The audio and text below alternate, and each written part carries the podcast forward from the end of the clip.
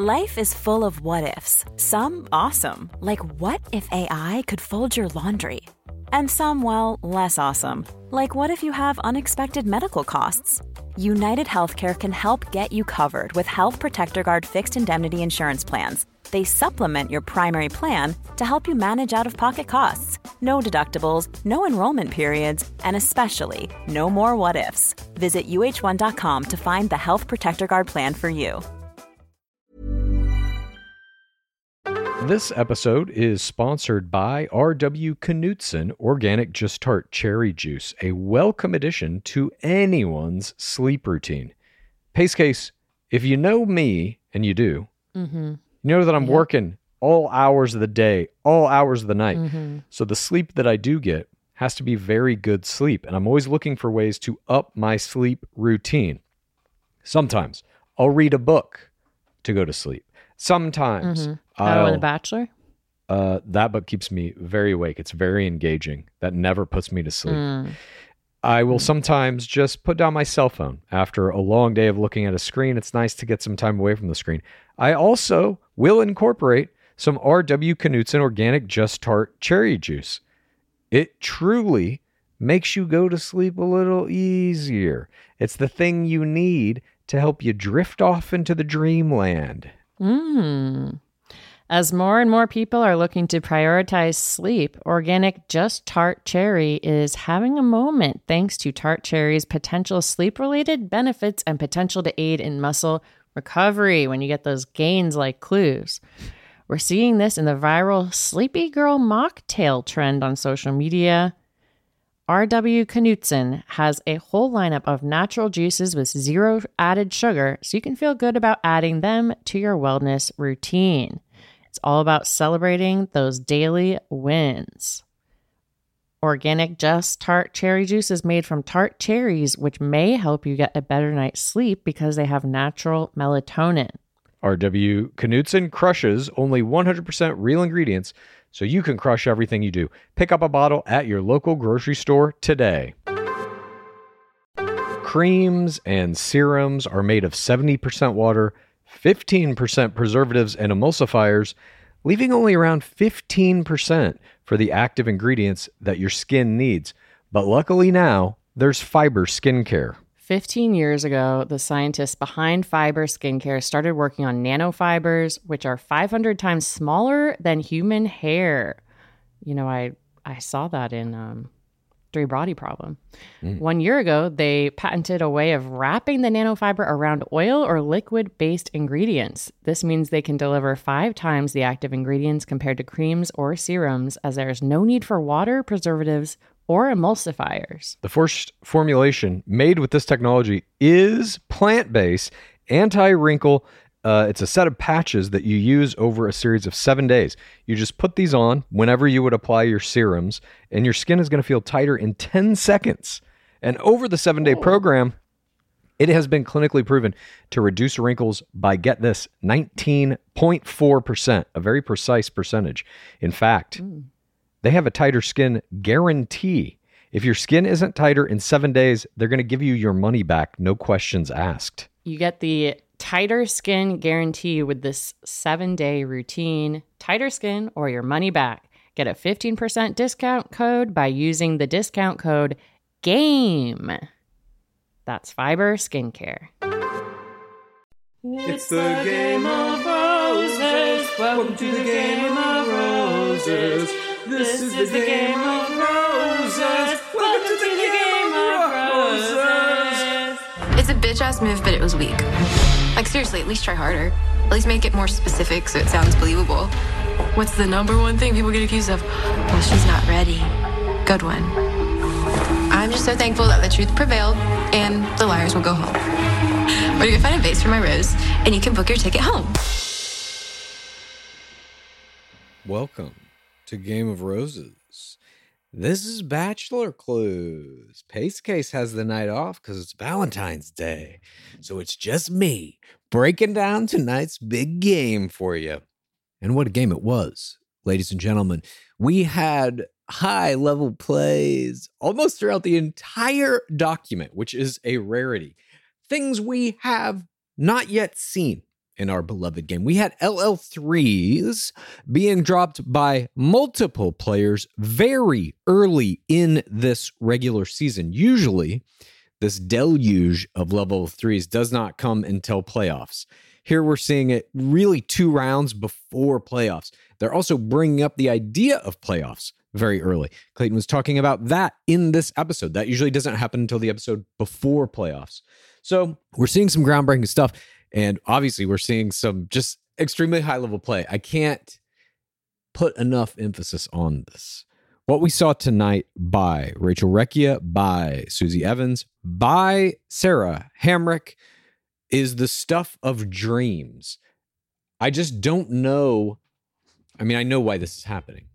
It's because we're in this professional era. It's because all of these players know exactly what they have to do and when they have to do it. This episode was a beauty, and I'm happy to be breaking it down for you. So, this is how this is going to work. As I said, pace case is off. I'm going to roll through this whole thing by myself, but I'm also going to be inserting Pace Case's uh, awards, her creature, her bystander, her parasocial play, all these things. And I'm going to see if I can get them right because she is going to watch the episode and then listen back to this one, and we'll see how close I got to the awards that she would have given. And if I break into some kind of conversation about aliens or the metaverse, you'll have to forgive me. But let's do what we came here for, shall we? Let's begin. And now, Bachelor Clues and Bachelor Clues proudly present analysis of play in this week of our beloved game. This is Game of Roses. Tonight was the sixth episode, week five, and the teaser began tonight on The Bachelor. Niagara Falls, the two on one. Shanae gets a kiss. She says the rose will feel better than sex. We see there's going to be a group date. Teddy gets a kiss. Rachel Recchia is love level three. Susie's love level three. Mara's in tears. Sarah and Mara seem to be having a rivalry start to be stoked. Mara issues a very serious, too young to be serious attack, and Sarah is in tears. That's all in the teaser. These two level threes immediately stand out. We are waiting to see these massive, massive plays coming from probably the two best players of the season. At least that's how it's shaping up. And then we get into portion one. We're back in Toronto at the hotel. Gabby gets the colorful narrator here. She is setting up the circumstance of this two on one. Marlena calls Shanae a chameleon who is able to adapt to her environment to get what she wants. That's a little better than calling her a case of herpes, which she will reprise later, rest assured. And all of these players are talking about how they don't want Genevieve to be collateral damage in this situation. And we get a shot of the suitcases by the door. We will see one of these suitcases leave, we hear one of the players say. So they're really ramping up the idea that this two on one is afoot and who's going to go home and who's going to stay. Then we're back at the Falls of Niagara, and we see a rock full of gulls with one lone goose in the rapids. This goose was not my creature of the week, nor was it Pace Case's creature of the week, I think. Clayton is sitting in between Genevieve and Shanae on a bench near the falls. They're just sitting there. So we get or I guess we got a little bit of this last week where they kind of showed them going to the falls. They've really split this two on one right down the middle, which takes away much of the dramatic tension and momentum that they built from last week. Usually in these two on ones, you see them get in the helicopter or whatever, the boat, whatever it's going to be to take them to whatever hostile environment they have to have this date in. Then you see the date play out. So it, it's a buildup. Here, we're just cutting right back into the fucking middle of it. They're literally sitting on a bench. We have no tension whatsoever. It is flat from the beginning. They have done this two on one, a massive disservice, despite the fact that they've used three or four episodes here to really build the rivalry that became this two on one. They've just decimated it by cutting it right in the middle. Nonetheless, we must bear witness. So Clayton sits between them, and Genevieve toasts to checking off items on their bucket list, to vulnerability and standing up for what they believe in, and hopefully falling in love. They all cheers. And then Clayton does a bachelor's preference, and he takes Genevieve first to talk. We get our one on one time with Genevieve here. This is our time to shine on the two on one. Anything goes. You're going head to head with another competitor. This is do or die One rose, one goes. This is your last opportunity to do something that is going to get you that rose. And we see as Clayton picks her from this bench, they walk what looks like about three feet to the right and sit on another little bench and just start talking. It seems like Shanae is one foot away from them. I have no idea. Very bad production here. But Genevieve tells him that this week has been tough. And then she can't even get out the next words before she does massive tier play here. This is a fantastic way to say that you're 4 TRR and to really convey that the circumstance is getting to you in a negative way. And she starts to explain that the two on one has made everything difficult. The house has been awkward. Being vulnerable is not easy for her, but she's really trying and her feelings are growing every day. So she is not hitting a love level here, but she is saying, I'm still on the love level track. Rest assured. She apologizes for being distant and she says, she isn't trying to be that way. It's been hard for her to open up, but she she has tried her absolute hardest, even if she doesn't show it. She says she has been more open than she's been in a long time, and she's once again trying her hardest. She's all in. She keeps saying, "Trying my hardest," even if you can't tell. That is what's happening. So she's just making sure that she's leaving it all on the field, at least in her own mind. This is a little bit of a lie to herself, definitely a lie to Clayton. And he thanks her and uh, she says, you know, if you have any questions, you can come to me, get a little kiss here.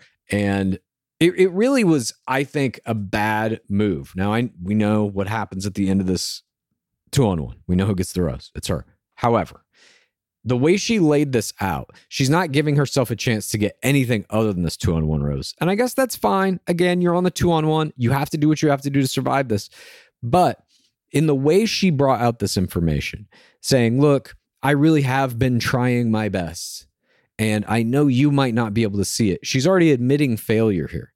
She's undercutting her own strategy by saying, I have tried my hardest, even if you don't see it. She's essentially saying, I tried and it didn't work. She's laying that out there. So even if he doesn't dismiss her here, he has it in his mind, and we all have it in our minds that it would be fine to dismiss her later because she just told us she tried and it didn't work in my mind, a bad play, not my error of the game, nor is it pace cases. Shanae then ITMs that Genevieve's tears are unwarranted, and she starts saying, What about poor me? I've been through hell and back. I have a plan, she says.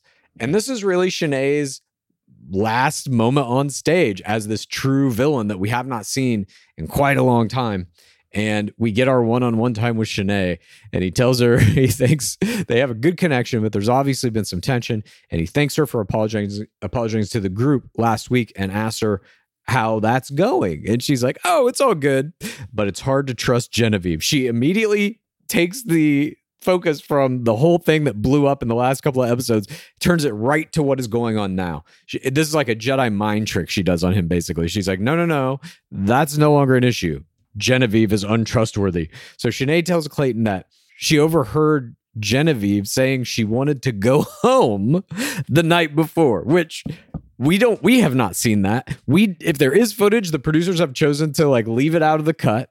I don't believe that footage exists. I think this is a straight lie.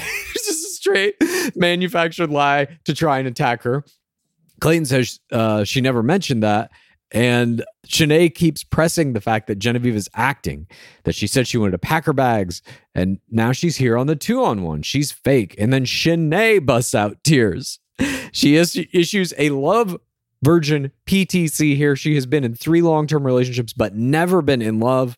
And then we cut her ITM. She's literally cheering for herself about the tears, even saying hashtag tears pure, open, beautiful villain play here. Everything she's doing for Clayton and for everyone is an act, but in the ITMs, she is letting people know that she is doing this for our entertainment. This is a pure fourth audience villain play. And obviously, the producers love her too because they kept her on the show for so long. Back on the one on one, Shanae says she wants to keep exploring her feelings with Clayton. And he says he does like her. That's why she's here, which is, we know, a lie. She is there because the producers are keeping her there for exactly this moment to have this two on one, which again, they've ruined with the edit.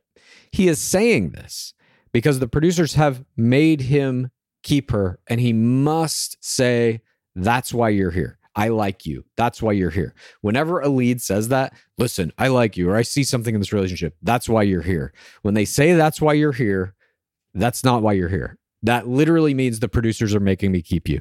It is this weird little line that leads will tack on to the end of this. Uh, Vial the Great was famous for saying it. He would say it constantly in his season. And it definitely means that is not why you're here. so he, he launches that at Shanae, and we know that the producers are keeping her. And then Shanae ITMs that she feels confident and secure, and she already imagines fantasy suites, and then says, Getting this rose tonight is going to feel better than sex. She's dropping these very quotable lines, these very memeable lines. This is what you should be doing if you are a villain. This is like Tierra LiCausi level. Uh, nobody can take my sparkle. I can't control my eyebrow. It's these types of lines that are going to be kind of baked into that season for all time. And I think Shanae has done a good job here, at least of that.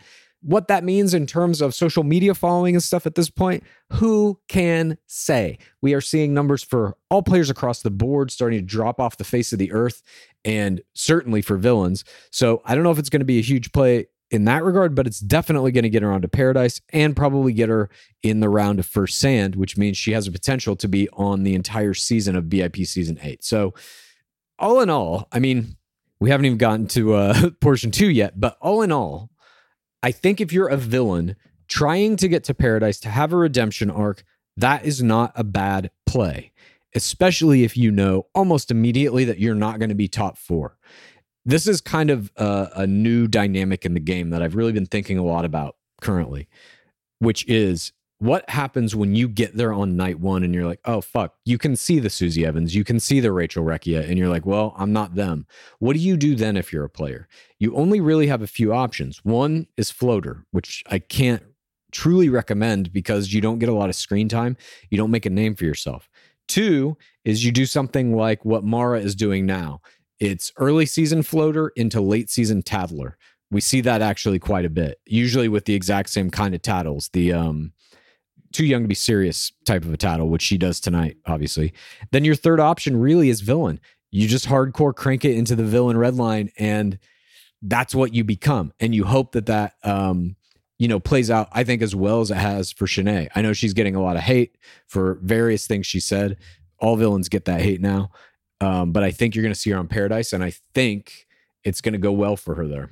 I don't know. Time will tell. But at any rate, we're seeing some very new types of play, types of play that really we've seen inklings of in past seasons, but certainly never seen anything like what Shanae is doing in the Instagram era just a straight 4TWR. Everything she's doing in the game is completely made up, completely fake, only for service of the game.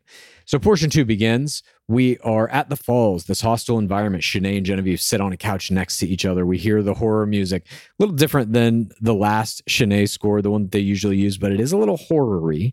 And Shanae is uh, ITMing that her plan went off without a hitch, that Genevieve is a fake actress before she does this little celebration dance in her ITM. And then Clayton returns to both of the players and says that he knows the day has been awkward, but he did learn a lot. And ultimately, there's only one rose to give out. He picks it up and uh, he's, you know, to Genevieve, you can barely hear anything here because the falls are raging behind them. Once again, bad sound. But Genevieve tells him she asked him to be honest, and he comes out and straight asks her if she is a lying actress. She is baffled. She's completely fucking dumbfounded in this moment. She's like, uh, uh her, her, eyes are doing weird shit. Her mouth's doing weird shit. And Shanae, we get this fucking shot of her. It's a, it, it doesn't look like she's actually there with them. It's a very tight shot on her face, smiling. I think this shot was taken out of context. I don't think she was actually there in that moment. I think they put it in to make her look more evil because it's not, you don't see her doing it right next to them. I sincerely don't believe she did this at this time. But Genevieve is floundering, saying that she doesn't think she's been lying. She's been as honest as she can be. And she asks why he's asking that question because it really shocked her. Clayton is now flabbergasted. He can't talk back to her. He has to fucking step away for a moment taking the rose with him to really think over this situation. So Shanae has thrown this lie into this mix that has just basically lobotomized both Genevieve and Clayton. Neither of them know what to say or how to act here. So Clayton walks a few feet away, holding this rose, staring into nowhere. And Shanae then tells Genevieve that she told Clayton what she overheard, Genevieve wanting to leave. And Genevieve says, That's insane. I don't even want to engage with you. I can't imagine what it would be like to be a player sitting across from another player who is just doing straight weird lies about shit that is clearly untrue. Nonetheless, that's what Genevieve has to engage with here. And so Clayton returns to them and he reiterates he appreciates both the conversations he had with them, but the rose has to go to someone that helped him see the truth in all this. So, Shanae, I'm so sorry, but I can't find it in my heart to give you the rose. So, Genevieve, will you accept this rose? And the producers got their two on one, and Genevieve got this rose. Obviously, Shanae had to be eliminated here. You can only keep a real drastic villain like this around for so long before it becomes completely absurd. And the credibility of the show, the basic lie that the show is telling that this is really a process to help people find love. If you leave the villain in it too long, that wears too thin. The lie will start to be exposed to the audience who must believe it for the show to be successful. So they have to get the villain out of there before it becomes too crazy. And this is where Shanae takes her exit. She shoots them both daggers as they walk off hand in hand. And Clayton thanks Genevieve for pushing this through and giving him a chance. And then they get a little kiss. And then we see Shanae kind of stewing in defeat back at the hotel. The Grim Reaper comes in. The Grim Reaper is the staff member who comes in to get the bags of eliminated players. And that is a term made up by producers, not by us. So the Grim Reaper comes in and does something we've never seen before. This Grim Reaper takes their time. This Grim Reaper stands in front of these two fucking suitcases for what feels like five seconds. I believe tapping their leg as if like, which bag should I take? Trying to build drama about which suitcase might be wheeled out before taking Shanae's. Usually, we're just cutting to shots of the players' faces, like, oh my God, which one's it going to be? The Grim Reaper comes in, takes the bag, and leaves. This Grim Reaper stood there and tried to make it like, oh, which one am I going to pick? Never seen that before. Really a, a nice added touch. But eventually she takes Shanae's suitcase away and everybody cheers. Gabby ITMs. we did it. We beat out evil. Mara ITM's feeling so good. They all pop champagne off the balcony. Mara ITMs. Our man is a good judge of character. She seemingly has no idea whatsoever that the producers did all of this. This had nothing to do with Clayton's judgment of character. It had to do with the producer saying, you need to keep her around so that we can have a two on one with her. Then you can eliminate her on the two on one nonetheless, Mars ITMing this. They all cheers, and Marlena cheers to curing the herpes outbreak. So she gets another go with her herpes joke. Hunter Haag is given the producer line Ding dong, the shrimp is dead. I believe that was a scripted line by the producers. And we will now see shrimp as Shanae Ankney's trademark within the franchise forever. You can rest very assured tonight that when you watch BIP season eight, Shanae Ankney will be eating shrimp non-stop. She will be offering shrimp to other players. She will be eating only shrimp. They will make her drink some drink that has shrimp in it. There will probably be a person in a shrimp costume. There might be a shrimp boat. Any kind of shrimp thing they can put into BIP season eight, they're going to do it. Then back at the falls, we see Shanae tearing up while she's ITMing complete shock at Clayton choosing an actress over her. She is sickened and disgusted. And now we get that horror villain music that they played all season comes in. And she says she hates Clayton and never wants to see him again.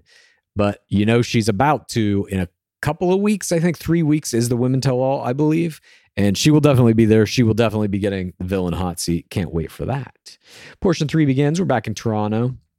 Clayton's pondering. He ITMs relief from sending Shanae home. And as the night falls, the women come into the rose ceremony. So here we're getting the rose ceremony in portion three. This whole season so far is a clusterfuck in terms of how they are presenting the game. And tonight is no different, obviously. But we know that at this rose ceremony, Gabby, Rachel, and Genevieve have the roses coming into it. Clayton ITM is finally being able to fall in love now that Shanae is gone and the other players feel the same way. Mara says there is no drama, no tension. It's all happy women waiting for their time with a great man. I could not believe this fucking line.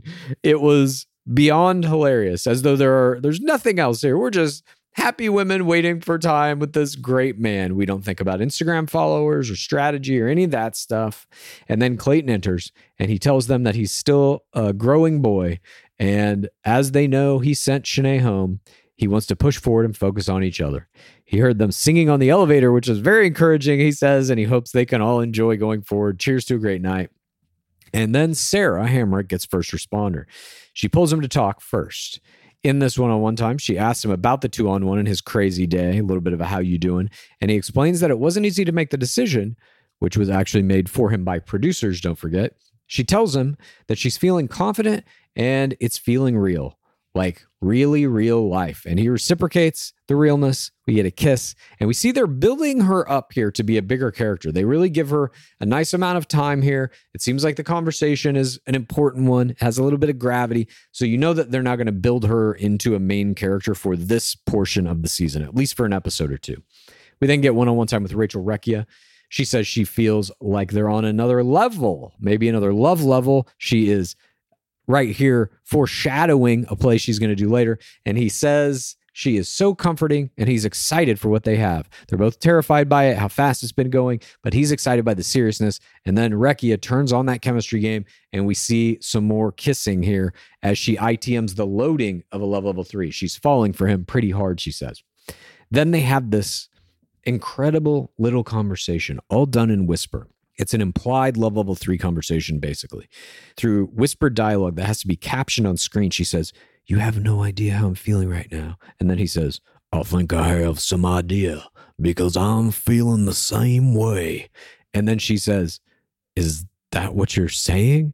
And he goes, Yeah. And then they kiss. This is essentially love level threeing each other without love level threeing. They're not using any of the words. This is coded language for it, though. She's saying, I'm falling in love with you when she says, You have no idea how I'm feeling right now. And then he says, I think I do have some idea because I'm feeling the same way. That says, I love level three you as well. And then she says, Are you saying you're love level threeing me? And he says, Yes. And then they kiss. Beautifully played here. So subtle. She's not wasting her L3. He's not giving it away just yet. And then she seals it with that trademark Recchia chemistry game. And then back with the group, Mara is telling everyone that they can't be confident if they don't already have a rose. So she's sowing the seeds of doubt in all the other players that she also is experiencing. And we see some one on one time with Hunter. They dance and they kiss. One on one time with Teddy. She plays pool with him. Eliza's laughing with him. Mara's ITMing that she needs time with him. And Susie gets a kiss on this balcony looking out at the skyline. And then finally, Mara gets her one on one time. She brings him some poutine and she tells him that she loves to feed people she cares about. And then she makes him eat this. And he likes it. Then Serene comes in and performs an uncontested steal. Okay. These types of steals, by the way, are producer manipulated. The producers tell Serene when to come in and do the steal. So if Mara is accurate that she's only had a couple of minutes here sitting with him eating this poutine, that means the producers know that that's a concern of hers because she's talking about an ITMs to them. Then they set her up with her poutine thing. That had to be set up by producers too.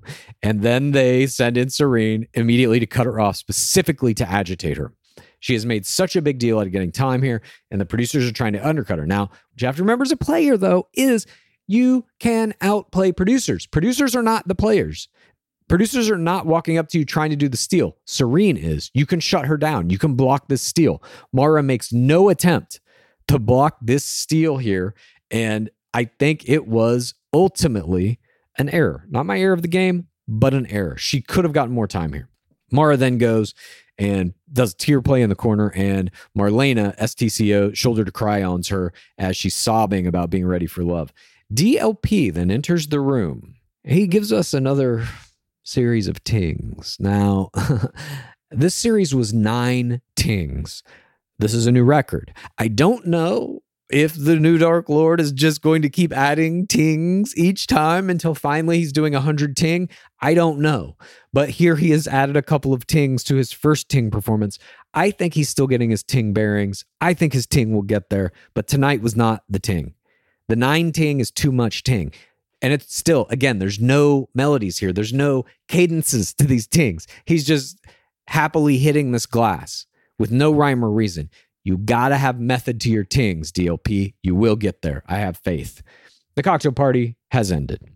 And the rose ceremony's up next. Mara ITMs that she feels so far behind, there's no point in trying to catch up, and that ends portion three. Portion four begins. It is night.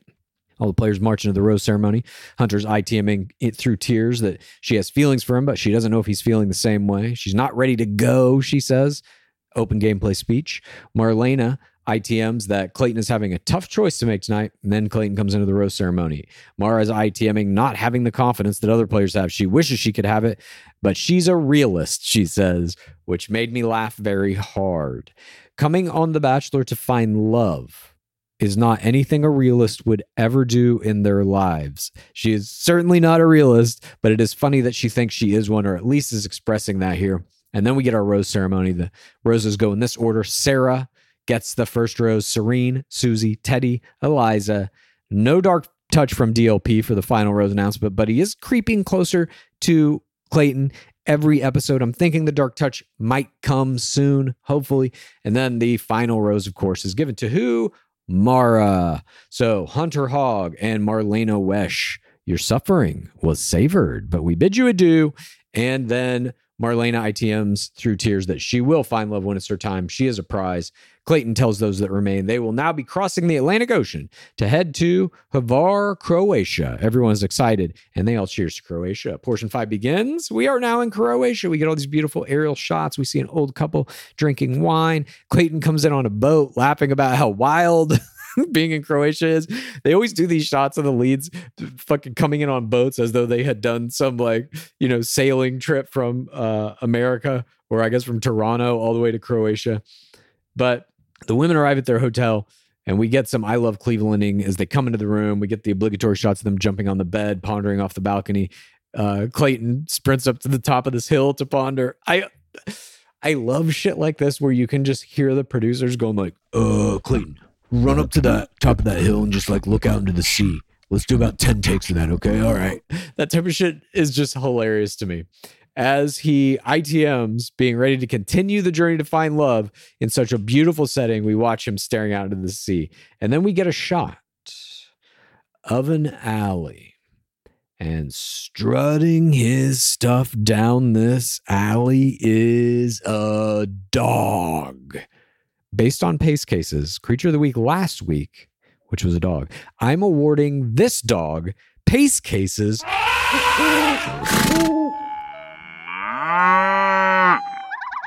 Creature of the week. My reasoning for this is purely her love of dogs. I think I'll be right. We'll see. The women walk the streets and Mara ITMs. This is where she wants to fall in love. We see a castle on a hill. The women have some drinks as the ultimate Viking walks up to them and he explains that he's in a good mood because he has a one on one that's going to start right now. Mara prays for the one on one in her, her ITM. She's doubtful she'll get one though. And then we see this one on one is going to go to Fimp Rose recipient Teddy Wright. Clayton takes her off with him immediately. Mara is not feeling it. She'd love to get some one on one time, and she's getting disappointed. She calls out some of the girls not being girlfriend material. And this is the first moment that we're really getting this idea that she is now going to maybe issue a too young to be serious attack or 4TWR attack against someone else. And we see a storm is brewing on the horizon. They're given umbrellas and they have to walk as Mara is continuing this ITM that she's worth it and he's not seeing it. And it seems like the producers are going to boost her up here to me to be maybe a late, late season villain. And we see her doing some tattling later, which we'll get to. On the one on one, which seems to be a win in Rome, the Ultimate Viking and Teddy uh, make a wish at a fountain. They toss in a coin. We get a kiss. They buy some lavender at a kiosk where they're told lavender is for lovers. Then they go to an ice cream shop where they buy some iced cream. Players eating ice cream is a tried and true tradition in our beloved games. And here we get some Croatian ice cream, complete with a Croatian ice cream vendor, kind of like the local Beavertail vendor in Toronto. They walk the streets as Teddy ITMs that she has walls. So she's letting us know she's going to be doing a little bit of wall play later on. We see our first of two cats in the document tonight. A street cat is watching them as they walk down this alley. And then Teddy ITMs that there's something big she has to tell him tonight, and she's nervous, doesn't want to lose what she has with him. Almost no day portion here. Very truncated. All we saw was the ice cream and the lavender. We see almost no interactions between them. It is mainly about Teddy's cryptic ITM that she has some big news. And I believe we know this news already. I mean, we know it obviously from the episode tonight, but I think she told other players, if I remember right, earlier in the season, that this big news is going to be a PVC, a personal virginity card. So we go into portion six. It's night. They walk to their fake dinner and she, t- she ITMs the same pressure about these things that she hasn't told him. They sit down and she tells him that she needed to know that they could have so much fun doing the normal things. And he agrees and thanks her for being patient with him since he gave her the FIMP. And then she just fucking goes right to it. I have something I need to tell you about. She pauses and then she plays her PVC. Her mom had a young baby and there was pressure placed on her to not make the same mistake. She is a sexual person and isn't waiting until marriage, but is waiting until the first time she's in love. This is an excellent use of a PVC here. If you wait too long to play the PVC, I think, in my opinion, the days of like a Madison Prewett are gone. I think if you waited that long to play it, it would really throw a wrench in your game. I mean, I guess it did hers too, but I think this is the perfect timing to play it. You know, it's almost a guaranteed rose here. I think you have a very small percentage chance of a lead saying, like, oh, you just played your PVC. Well, that means you have to go home. I think in order to seem like, at the very least, as a lead, that you're okay with that, you have to give the rose. And so that is what is going to happen here. Obviously, Clayton kind of stumbles over himself, saying, "Well, I, uh, I mean, I'm attracted to you physically. I never would have known that you were a virgin." As though there's some kind of virginal aura that he should have been able to detect, but he's just too attracted to her. So she tells him she's never been in love, which is kind of a secondary PVC uh, a love virgin, if you will. And he wants to make sure that she's fully vulnerable and doesn't have her walls up. She says she's constantly putting her walls down to make sure she's staying open. And he asks her what being in love looks like since she's never been in love. And she says she thinks it's feeling safe and protected by the person she's with. And she hasn't felt this much trust or safety with a man this early ever. She is allowing herself to fall, which I rated as an LL2. It's very similar to I'm starting to fall. It's not falling, she's letting herself fall. It's something else, a little less. Love level two. So he thanks her for talking about what she talked about. He knows it can be scary and he ITMs that it would be special and exciting to be her first love and her first of many things. He says, This motherfucker, if you guys haven't seen it, Clayton has done a pizza review on his TikTok. Please go to his TikTok and watch this. He finally did one, and uh, it's a real doozy if you have not yet seen it. So here, the Ultimate Viking gives Teddy the one on one rose. She gets a kiss. They walk out to this lake for some more kissing, and Teddy ITM loads another love level two, even though she's played it. She says she could see herself falling in love with him.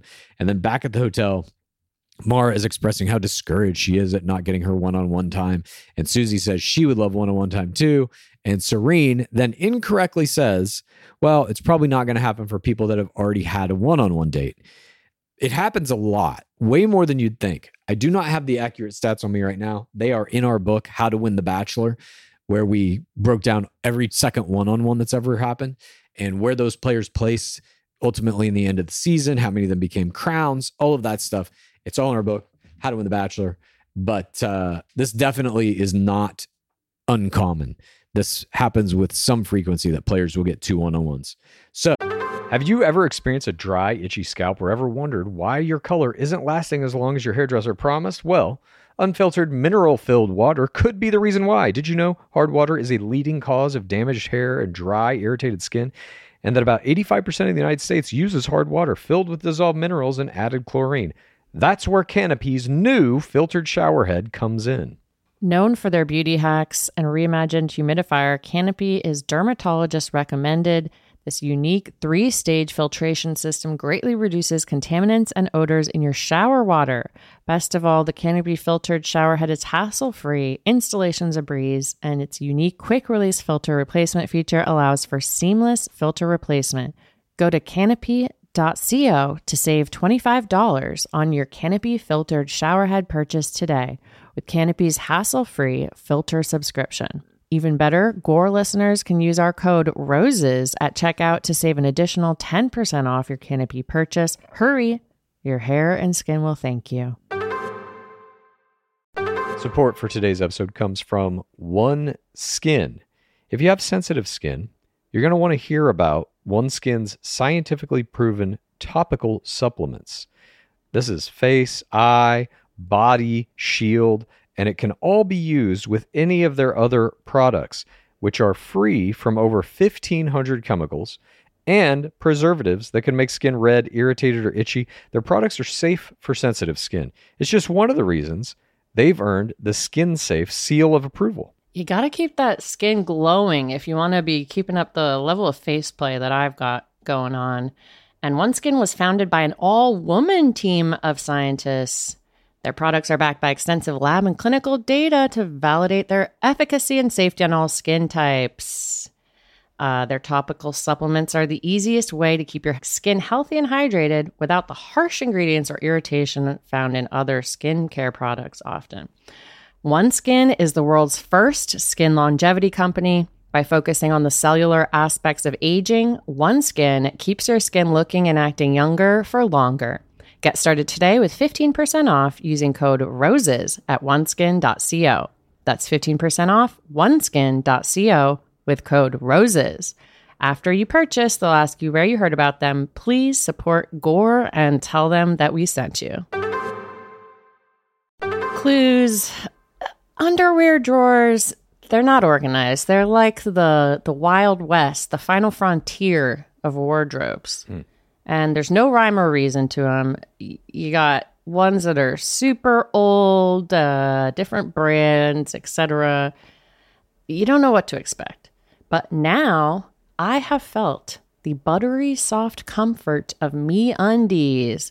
And now i want to replace the whole drawer with MeUndies because those are my now go to. I'm currently wearing their long sleeve shirt and my, um, which is not what this uh, ad is about, but I am also wearing the super soft, sustainable modal fabric thong with no roll back waistband. You want that. You don't want it to be rolling, you don't want it to be showing. And I'm hooked. I don't want to wear anything else. It's all got to go now. Well, this ad actually is kind of about that pace case. Everybody knows MeUndies makes great underwear. It's in the name, MeUndies. But it's not just about underwear. You can explore the lounge collection featuring comfy joggers, hoodies, onesies, and a whole bunch more. And their Move Me activewear collection is the softest activewear on the market. There's no doubt about it. Right now, you can get 20% off your first order plus free shipping at meundies.com slash roses. That's meundies.com slash roses for 20% off plus free shipping. MeUndies, comfort from the outside in. Oh, the knock knock comes. Gabby reads it. It's a group date. It's an honor to fall in love with you. It says Serene, Rachel, Susie, Gabby, Eliza, Genevieve, and Mara is on the date. Sarah is the only name not read, and she says, I don't think that means that. And then Susie, a student of the game, just shuts her right up. It does. It does. Sarah actually knew what it meant too. Sarah knew that her name not being on the group date meant she was getting this one on one, which is a second one on one for her. She's just doing something that in poker is called Hollywooding. If you get like a fucking monster poker hand and you know you're crushing the whole table, but when it comes to your turn to bet or to like call a bet or whatever to react to the betting, you sit there and you're like, oh, I don't know what to do. Oh, and you're like pretending basically that you're thinking if you should fold or play. And that's basically what Sarah's trying to do here too. She's like, oh, I didn't know that's what that meant. Oh, you know, she's a stone cold player of this game, knows exactly. I this moment to me was really fascinating because you also see her bring it up later again, which I'll get to in the Clayton thing. Uh, in her one-on-one date where she said she tries to downplay it or tries not to be i forget what she said like a braggart about her one-on-one time because she's trying to avoid that target. That is straight gameplay. That's knowing that you can get a target if you have two one-on-ones or you have any kind of preferential treatment. Fascinating this little moment right here where she says i don't think it means that then Mara gets in some bad face play here, rolling her eyes at Sarah for being outplayed, essentially. Sarah gives some tears. Mara gives a very false, it's your moment. Enjoy it. She says to her, and obviously this is she does not feel that way. And then Mara ITM lows this youth attack, this not serious enough attack, and then tears. Portion seven begins in the day. This is going to be the forced violence night fear factor date. It's a almost exact replica of what we saw the Ultimate Viking himself do on the Ultimate Viking Day. So the Ultimate Viking walks down the stone path. He meets them near some kind of like old building and what he calls a fun, silly date is what's going to transpire. Gabby walks up and sees him in this black outfit and calls him a ninja, which was very funny. No one runs to him. No one attempts to hooju him here. This is a massive blown opportunity. We've been seeing these blown opportunities all season. I got to say, in terms of hoojuers, and, and I, you know, maybe we'll see in uh, the playoffs, maybe this will change a little bit, but in terms of the hoojus this season, have not been impressed. Really, we are not seeing the level of hooju that we've grown accustomed to in our beloved subsport. when you've got things like in season 24, Kelsey Weier pulling off what I believe was a perfect 10, but they did not give us dismount footage. When you've got all of the hoojus that happened in season 24, Hannah Sluss had some great ones. When you've got Katie Thurston doing just a volume of hoojus we've never seen before, two and one one on date. And then we come to this season. These players don't even run to him. They don't even attempt a hooju. They don't even attempt a race it is a little disheartening. I wish we could see a little more athleticism here, a little more urgency, but say la vie. Mara ITM's waking up with a different mindset. She's going to build her connection and she's going to go big because she's sure as hell not going home. This is open gameplay speech. She doesn't really care about, in quotes, her connection. It's that second part of the sense that is what is the the truth. She's going to go big because she's sure as hell not going to go home. And we see what that means to her a little bit later, this going big. So they enter this courtyard where they see two people dressed in armor fighting with swords. This immediately we know will be a forced violence group date. it's literally people beating on each other who are wearing knight outfits. And you can just see the looks on the players' faces like, oh, fuck. It reminded me very much in terms of their reactions to uh, the Matt James group date. That was the forced violence group date of boxing when Kit Keenan sees that they're going to be boxing and she's just like, yay. it felt very similar to me. So we meet Katarina, a Croatian knight who tells us that for centuries, Croatian women knights have stood shoulder to shoulder with Croatian men knights. And she is going to be training all of our players in these various acts of knighthood. And Katarina, the Croatian knight, was my Jorge, Jorge, Jorge, Jorge Moreno, bystander of the week. And Katarina the Croatian Knight was also Pace Cases. Jorge, Jorge, Jorge, Jorge Moreno, bystander of the week. week.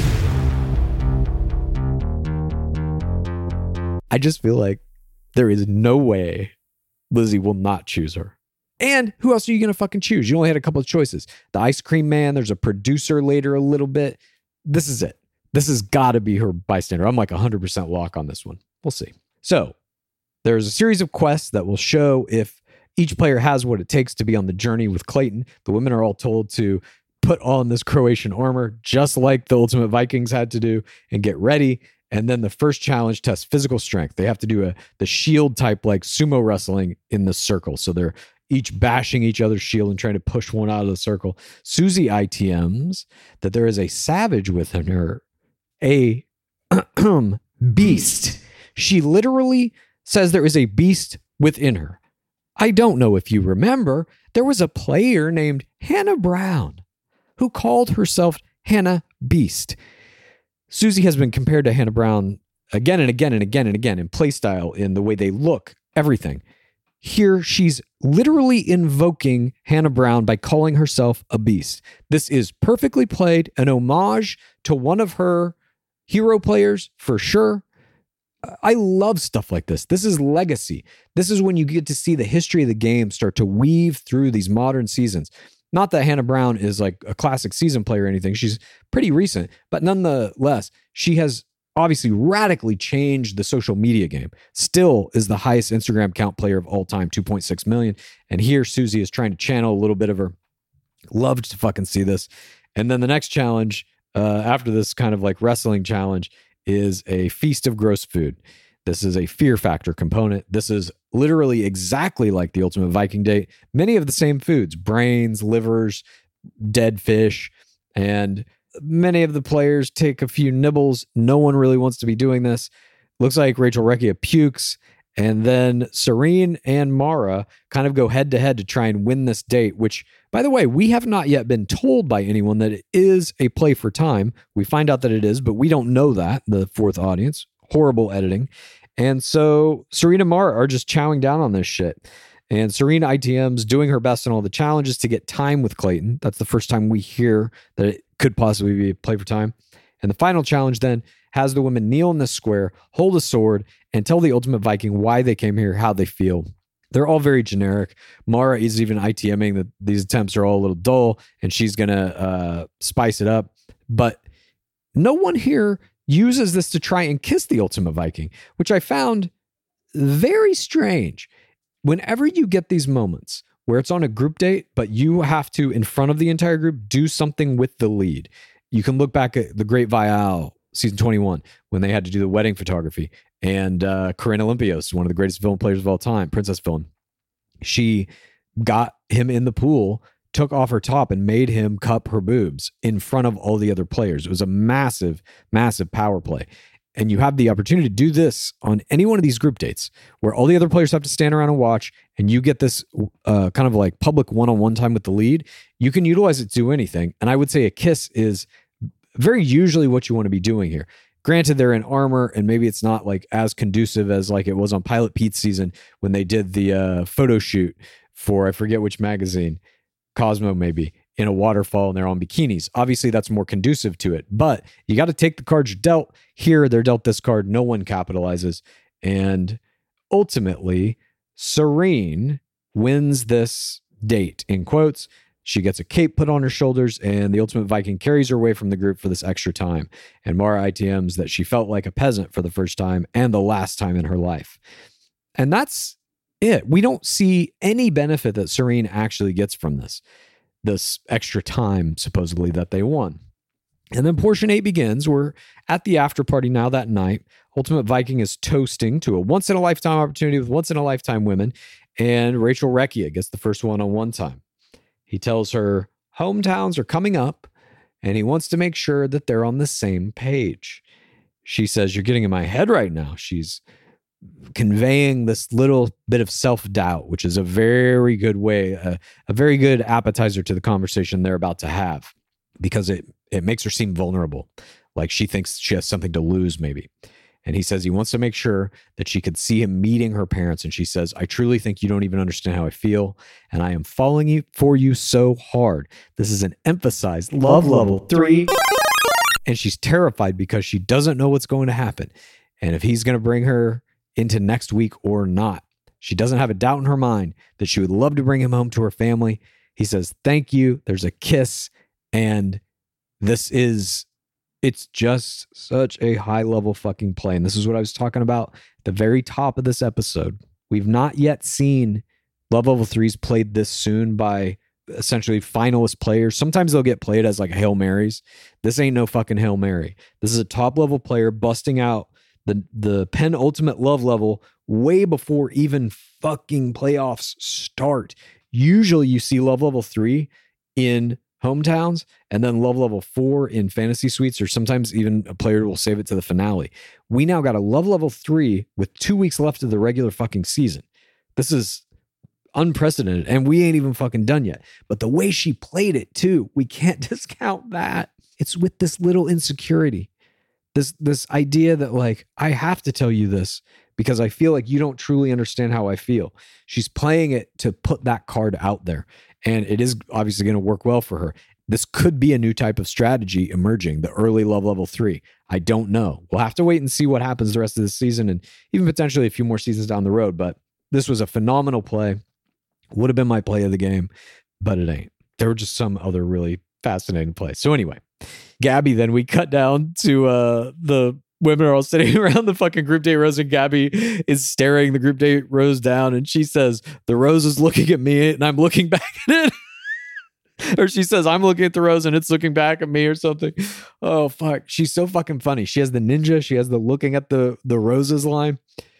oh God, I can't wait to see her in fucking paradise. Then we get a few shots of these various players during their one on one time as Mara's ITMing that she's ready for marriage and she hates these younger players.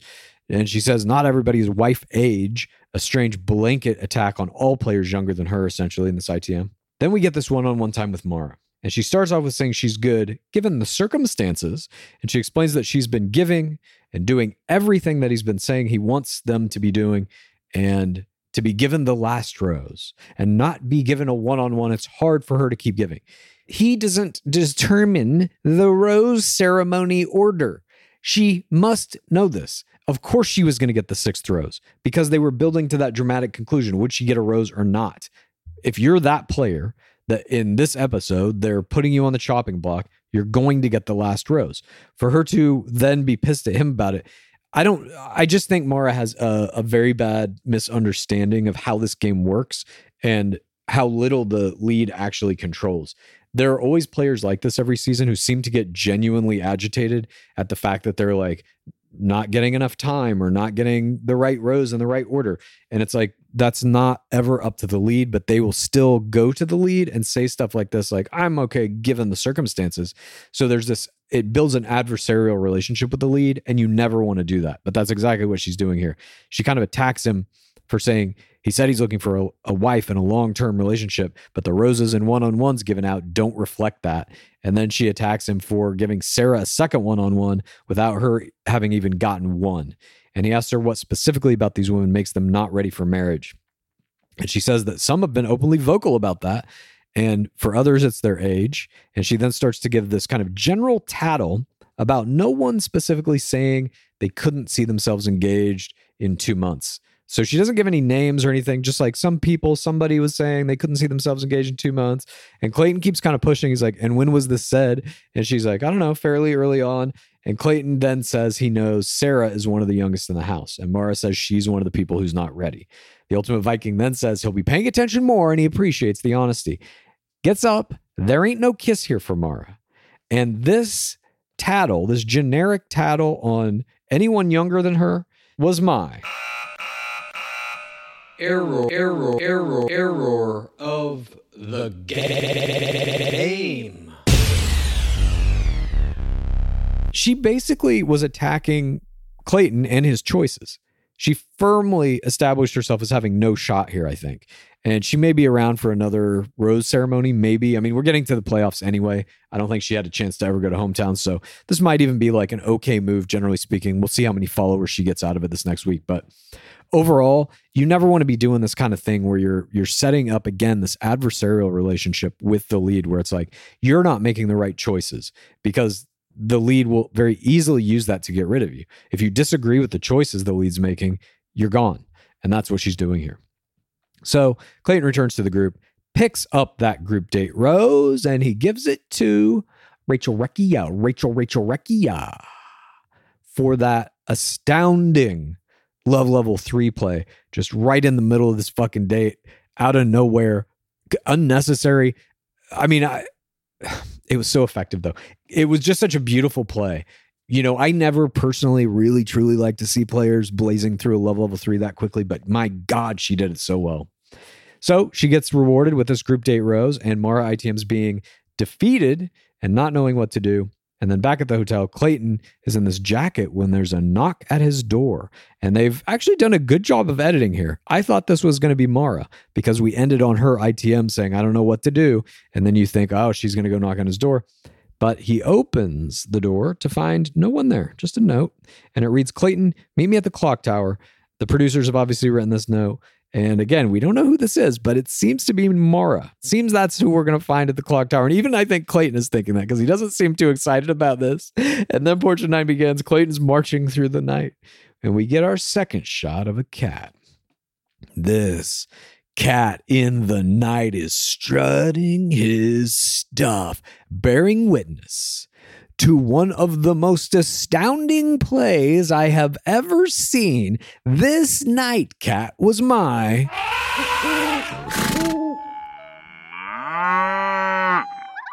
Creature of the week.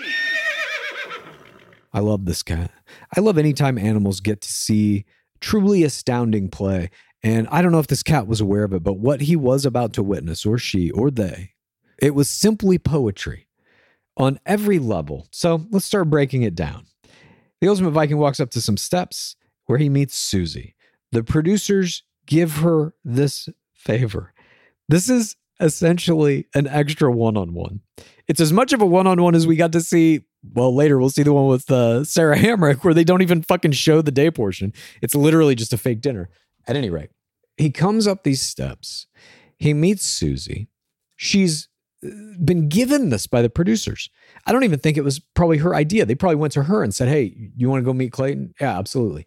So they kiss. Clayton does uh, a little like sports style celebration. Woo! I'm so happy. Country Clayton, loving his time.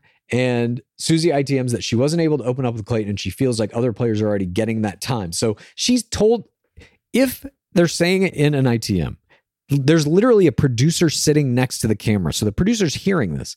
In this ITM, she's like, I feel like I'm not uh, getting the same amount of time as these other players. So they manufactured it for her. They're like, oh, don't worry about that. We'll give you an extra fucking one on one tonight. So she takes him up to the top of this clock tower. This is basically a full one on one day in like a beautiful location. It's absurd. She opens with a how you doing? How you doing? And he says he had no idea who was bringing him to the clock tower. And she says she wanted to bring him there to, to share with him how she's feeling. And they had this initial strong connection. But the past few weeks, she's, of course, happy for all the other players, all the other connections, but she thinks it made her put up her walls. So she's playing this wall here because she feels she might get hurt in this. But before coming here, she promised herself to be more vulnerable with him. And so, even though there's so much more to go, she says, student of the game, she knows the playoffs are still coming. She does feel as though she's bum, bum, bum, falling in love with him. Love level three. God damn it, this was beautiful. He laughs and he says, Oh my gosh, I can't believe this is happening. They, they get a kiss. The way she plays this, it's like fucking poetry. Okay, yes, it's it's on this knock knock, which is set up by the producers. There's no question about that. The producers have manufactured this moment, but it's a moment that she still has to make all the right plays in. And the way she makes this love level three play by raising that wall, literally a sentence before she plays it, it's like you you give this kind of anticipation. So the love level three is not only like an exciting moment, it's a moment of relief because the wall puts doubt in the lead's mind. The wall puts that hesitation in the lead's mind. The wall makes the lead think, oh, fuck, what am I about to hear? This is going to be something bad. And then when it's not, it's that relief feeling that is, it's like uh, extra seasoning on the happiness that he's going to feel from just the love level three itself. God, it was just so well done. Who even knows what the fucking wall was, by the way? It's like a generic wall. The connections that other players are making made her put her walls up. What walls? What are you talking about? God, it was just brilliantly done. It's not even a wall. She just manufactured a wall out of fucking thin air, then brought it straight down, love level three. And he's like, oh my gosh, I can't believe this is happening. Oh, Jesus. So this is two in one fucking game. You've got two of the highest level players in the season, at least I believe playing love level threes in the same round, one on a group date, one on a fucking knock knock. Neither one of these players got a one on one. Arguably, Susie did. I mean, this is not a one on one though. I, I I can't impart that to you enough. A knock knock is not a one on one. It seems like it and it serves the same function, but it's not. It's not an official one on one. There's no one on one group date rose. But nonetheless, she throws out this LL3 here. And uh, you know, we're virtually positive she's going to get a rose at the next rose ceremony. And this was almost my play of the game. Oh, and it is Pace Case's. Play, play, play, play of the game. For all the reasons that I just said. That's, I think, why she'll.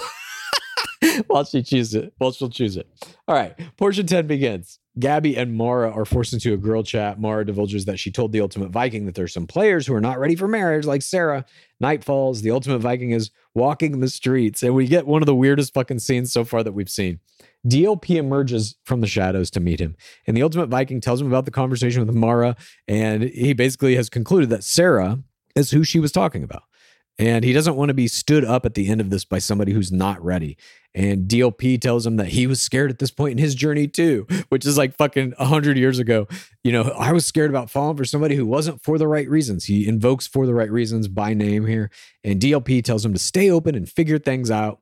And then Ultimate Viking walks maybe two steps around a corner and there's Sarah Hamrick. So have fucking DOP just standing like a few feet away from where Ultimate Viking is about to do this one on one date with Sarah Hamrick, which again, it's nighttime. This is the dinner portion, the fake dinner that they don't eat. We have not seen any fucking day portion. They've removed it completely from the document for some reason. I don't know what that is. I don't know if it made her look too good because it does seem like they're they're setting her up for a bit of a villain edit next week. I, honestly don't know. I would guess that it, it has something to do with her having played a PTC. No, because I don't know. I don't know why they did it. At any rate, we don't see the day portion. We see this very strange night portion.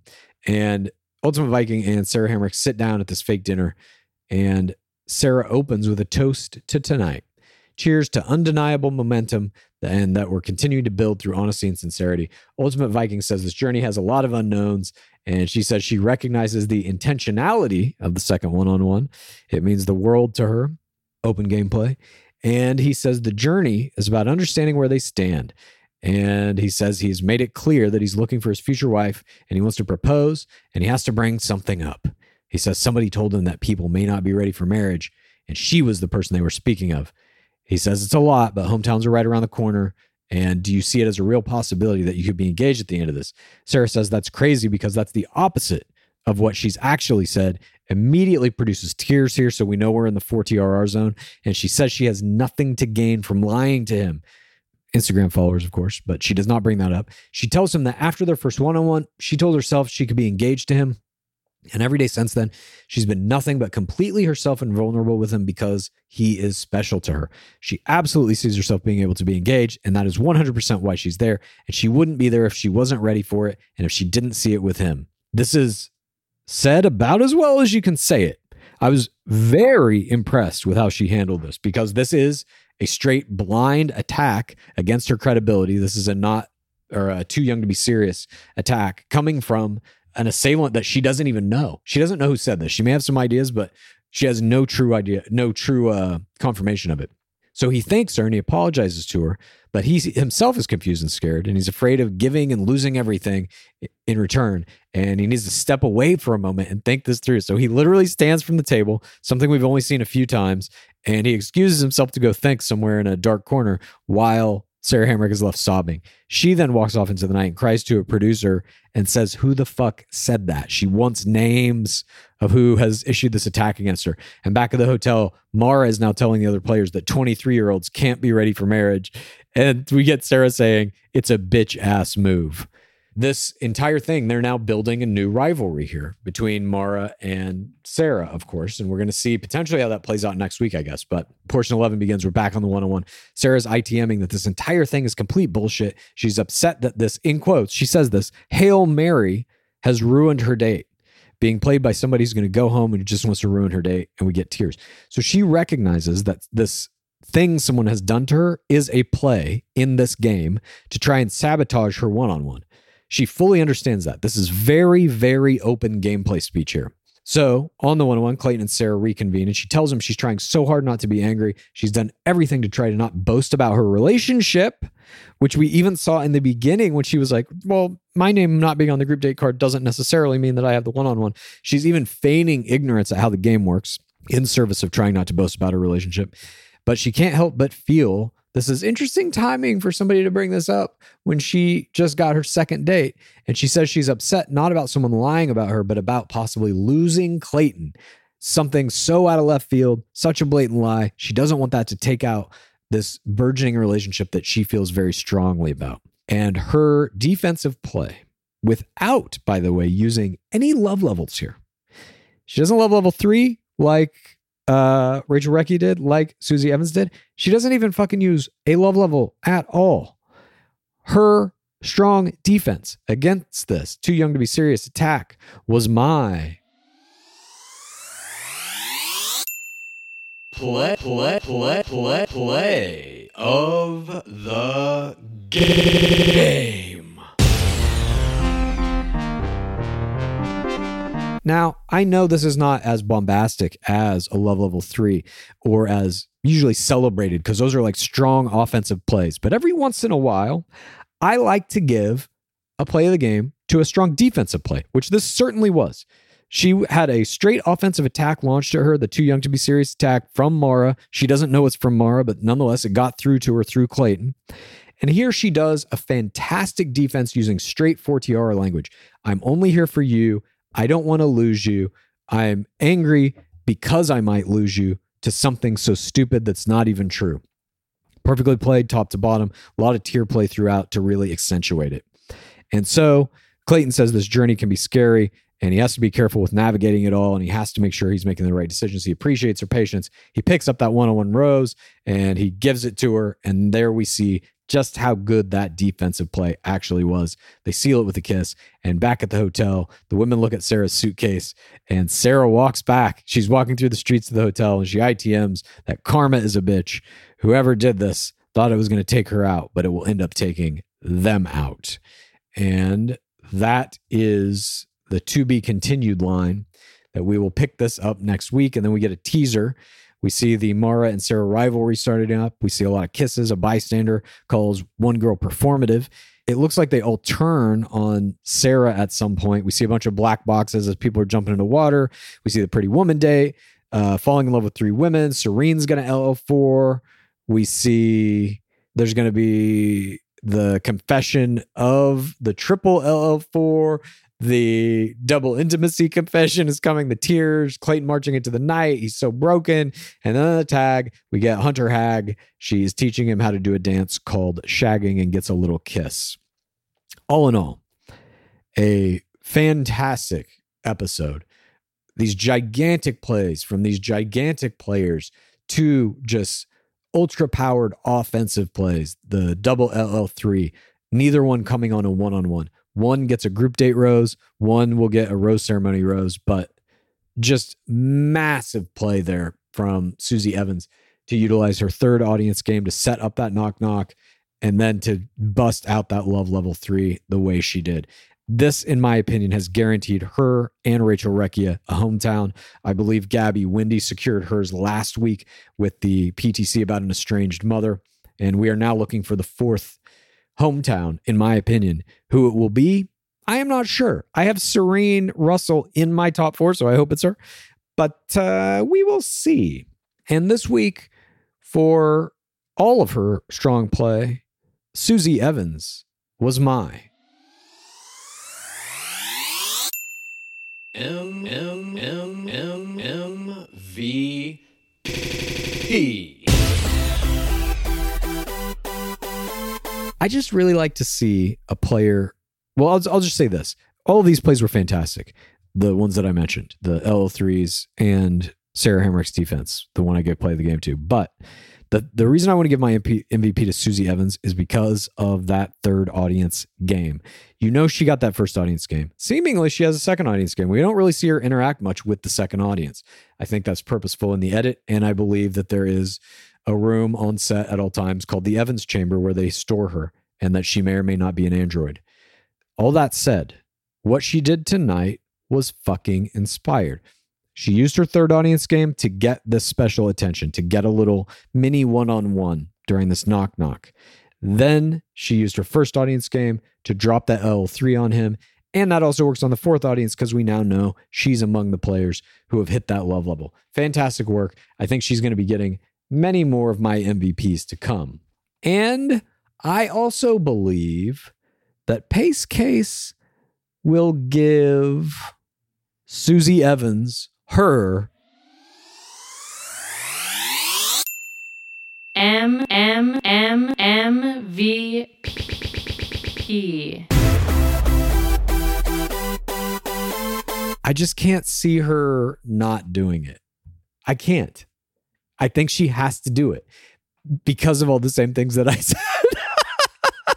I think she'll have the same reasoning. But if she doesn't, maybe Pace Case will give Rachel Recchia, her. M M M M V P. I'm doing two. She'll either give it to Rachel Recchia or Susie Evans. That is my prediction. But that is it. That is our coverage of tonight's big game. I hope you've enjoyed it. I hope I've been able to entertain you without Pace Case. It certainly was a more difficult thing to do. I do miss having Pace Case here to laugh with and to give counterpoints to to my various weird insanities. But um, this episode was an important one. You know, I will say that. I do think, historically speaking, that double love level three in a mid-season game like this is just it's something special. I don't know that we're going to see that again, or if, or like I said, maybe this is going to be a trend and it's just going to keep happening sooner and sooner. You see people like you know people who don't really have a chance, even though I guess Luke Parker was Final Four, but he did it very early on. But usually in The Bachelor, the players are like they're more tempered with it, and it usually comes later in the season. At any rate, loved this game tonight. Thank you all for joining me, and we will be back on Friday with this week in Bachelor Nation. And then next Monday, we're going to have a very special digging deeper. We are already pulling massive amounts of clips that are just, they're unbelievable. We've got Viall the Great talking about how The Bachelor is a sport and that there is a playbook and all this shit. Tip of the iceberg. Stay tuned for that. But thanks once again. And before we go, as always, what is that dwab at? It has been 7,267 days without an Asian bachelor. Praise be our beloved game. Please rate this podcast. Please review this podcast. Please get a friend to listen to us and then please rate this podcast. Please review this podcast. Please get a friend to listen to us and then please rate this podcast. Please review this podcast. Please get a friend to listen to us and then